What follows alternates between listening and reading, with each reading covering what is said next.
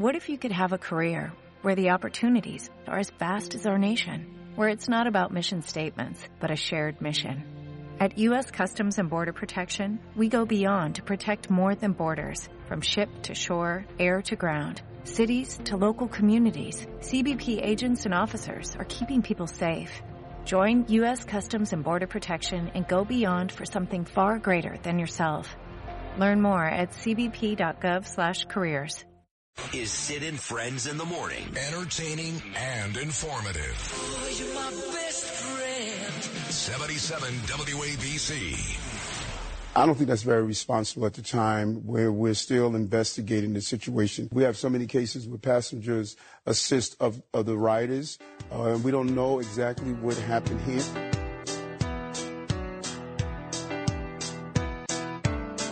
Now that's a good response. The mayor, Eric Adams, had not rush to judgment. He could have very easily said, oh, no, no, good, the guy's dead, murder. He didn't do it. So Mayor Eric Adams, fresh off what I thought was a very good appearance with me two days ago, taking Tiffany Caban to task and certainly AOC after giving the cops a raise. Been a couple of good days for Adams on this show, outside, of course, using the word racist to describe Abbott, which I did go at Eric Adams very hard, very hard. But um, he's right. You know, we got to get some more of the details, and and I'm I'm in the same boat. If I find out that there was really something egregious here, then I reserve the right to change my mind. But at least at this point, this guy tried to subdue a crazy person with 40 priors, folks. 40. That's even 30 more than George Floyd. And he was trying to help the passengers who were clearly scared, some of them. And Jordan Neely, unfortunately, died. But I'm not sure that means homicide. I'm not even sure it means manslaughter. But you got this fat, stupid Manhattan DA who only cares about putting Trump and white people in jail. So I would say this Marine is probably in trouble because he's a white guy and some maniacal black guy ended up dead. But my next guest knows a lot more about this stuff than I do. Fox News, radio, Imus, a brilliant career. He's on every Thursday at this time because he's great. Judge Andrew Napolitano. Judge Andrew Napolitano, you heard what I just said. Your thoughts? Uh, good morning, Sid. It's Morning. always a pleasure to be with you. Thank you. Well, we, we need to know we need to know what the facts are uh, here. I'm glad that he's not in jail. He's not a danger to the community. He's a potential savior of the community. I speak of the 24 year old Marine. Uh, but you know, you, you can only use uh, under the law. You can only use deadly force when you have a reasonable belief that you are being confronted with deadly force. You know, you can't you can't uh, uh, shoot a bank robber who's unarmed with a bazooka. Right, but, but he didn't shoot anybody. He put the guy in a headlock. The guy was resisting. And look, there's no question. Sometimes people take it too far. But when you're in a physical confrontation and the other guy is on the floor yelling and screaming and kicking, I'm sorry. They're using too much force. Who the hell is somebody else to decide that when you're in that type of situation? Well, that's what we have juries for, and that's what hopefully Alvin Bragg's people not. But you can't. But you can't trust Alvin Bragg. You can't trust Alvin Bragg. You can't trust these juries. You can't trust these judges. Where a white guy uh, does something and a black guy ends up dead, he's already guilty. I walked through five protests yesterday, Judge, in New York City. These crazy people yelling and screaming, and they know nothing about this case other than Jordan Neely died at the hands of a white man. I'm sick of it. Well, I'm sick of it too. But there does have to be a legitimate investigation, which the NYPD will do, and they'll do it better than anybody else. Uh, and then the facts have to be presented. So, what I would advise is for uh, this fellow to testify before the grand jury investigating him. He'll come off as an honest, decent, selfless human being that was trying to protect the people on that uh, subway car. That's if it goes that far. That's if they do want to charge him with some sort of criminally negligent homicide. It's not. It's not mur- murder. It's not first degree murder or second degree murder. The most it can be is using too much force on his neck uh, to subdue him. But this guy, as creepy as he was, this Neely fellow, he has the right to live. Uh, and, and the right to live is the highest right there is. It is the, it is a higher right than you're right to be free from these people on the subject. Having that, I share your view of Alvin Bragg. I share your view uh, of the system in New York. Unfortunately, it's the system we have. We elect judges, we elect prosecutors, they run for office making promises. Their promises often have nothing to do with justice, like, I'm going to get Trump, so vote for me. That's the system. That's what we're stuck with. However, Alvin Bragg has hundreds of prosecutors who work for him. Some of them are former students of mine when I was a professor at uh, Brooklyn Law School. These are decent, honest people whose job it is to interpret the law and decide if there's enough evidence uh, to prosecute. 90% of these prosecutorial decisions don't even reach Bragg's desk. They're made by professional line career prosecutors. So, so we have to have some faith in them. Right. So uh, talking about cases in New York, my friend Joe Tacopina back in court today. He had uh, uh, Jean uh, Carroll back on the stand yesterday, and I know for a fact he's he's getting to her. Uh, he is, and you know she's having a difficult time proving that this alleged rape happened 30 years ago. Again, much like this Jordan Neely case, that doesn't stop these psychotic mostly women, but supporters, anti-Trump people from standing out of the courtroom every morning and yelling and screaming at Joe Tacopina as he enters the courthouse to do his job. But I think today's the last day. I think she'll be back on the stand. Donald Trump, of course, is not coming. They provided a video, which you'll play more of today in court, where he says this is complete nonsense. It should be summed up, I think, as early as Monday.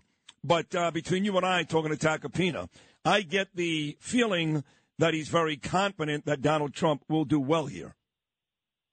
Let me tell you, Joe Tacopina's cross examinations uh, of Ms. Carroll were so superb, so excellent, that law students will study it uh, in the classroom um, in in future years. It was a classic, classic demolition of a witness uh, by one of the most skilled cross examiners uh, in our era. Trump is many times uh, mocked in the media for picking television lawyers to defend him, not necessarily the best. In this case, he has arguably one of the two or three best cross examiners in New York City. Uh, the only thing I would have done different is I would have had him uh, take the stand. But I don't have. I'm not in the courtroom. I don't have a feel for the court. Well, let me tell you why you didn't do that. I'll tell you why I didn't do that. Because as soon as Donald Trump shows up and takes the stand, it becomes about Donald. And I know Tacopina wanted to make sure this is about her. He walks in, everybody's looking at him. They forget why they're there even in the first place, and that takes away from Tacopina's cross examination. So he didn't want that. He's got Trump on video saying what he would say in the courtroom anyway, and now the spotlight remains on the lady, not on President Trump.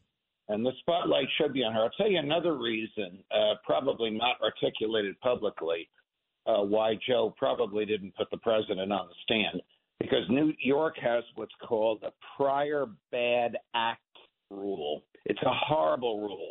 We have it in New Jersey. I was sometimes uh, reversed by appellate courts because I didn't enforce this rule. I thought it was terrible. Here's what it is if Trump takes the stand and denies the rape, the uh, Miss Carroll's lawyer can inquire about everything Trump has done right. in his prior life, whether it has anything to do with this case or not. That's the prior bad acts rule. It's horrific. It diverts the attention of the jury from the facts in the case to the history of the person on the witness stand. So by not putting him on the witness stand, uh, Joe denies the plaintiff the opportunity to do that to the uh, to the former president. So that's, a, that's a good thing. Yes. So I'm talking to Frank Morano the other day, Judge, and I don't know if you know this, but he actually filed a complaint against the judge in not this case with Trump, but the first case with Alvin Bragg here in New York City. And he filed the complaint because he finds out, and it's public record, that the judge, not Kaplan, the other judge, the judge has made political donations to Joe Biden.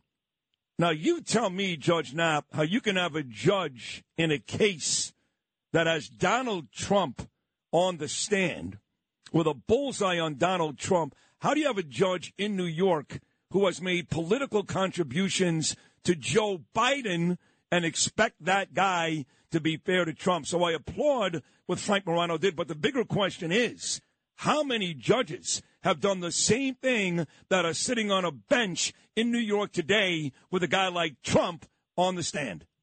Probably a lot. Uh, I agree.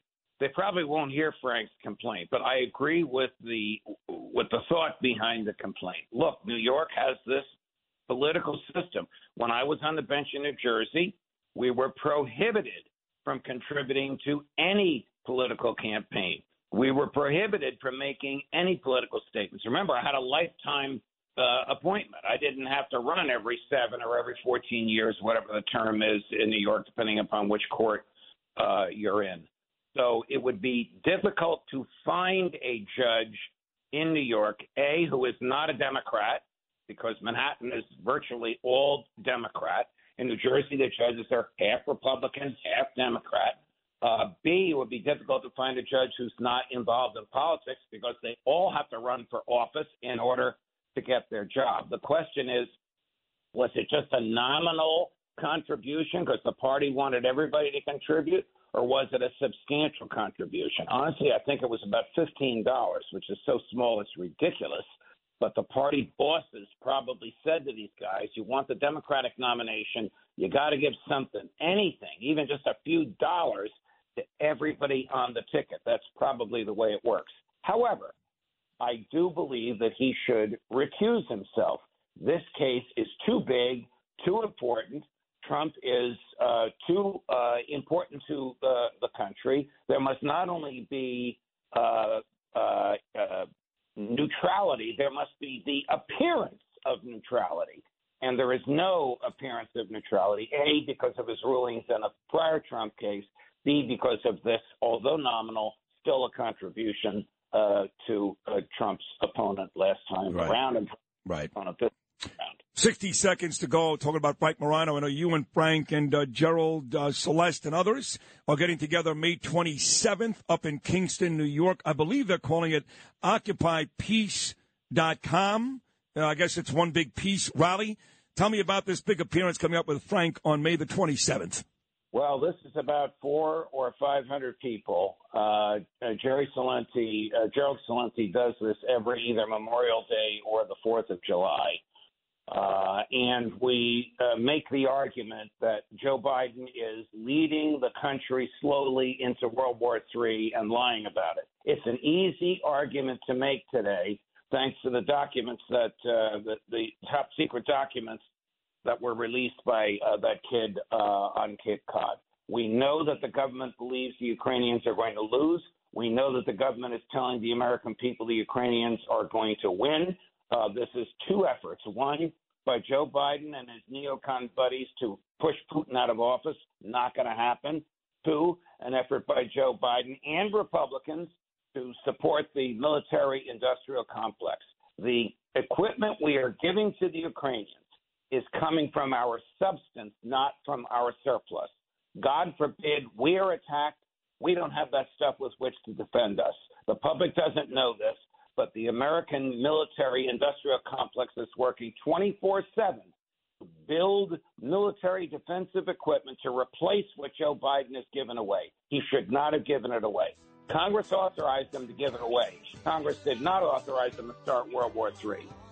There you have it, folks. May 27th, Kingston, New York. Join my dear friend here, Judge Napolitano, Frank Morano, and a host of others, up to 500 people. Sounds like a very important night. And as always, Judge Nap, an amazing appearance on this Thursday morning. I love you. Thank you so much.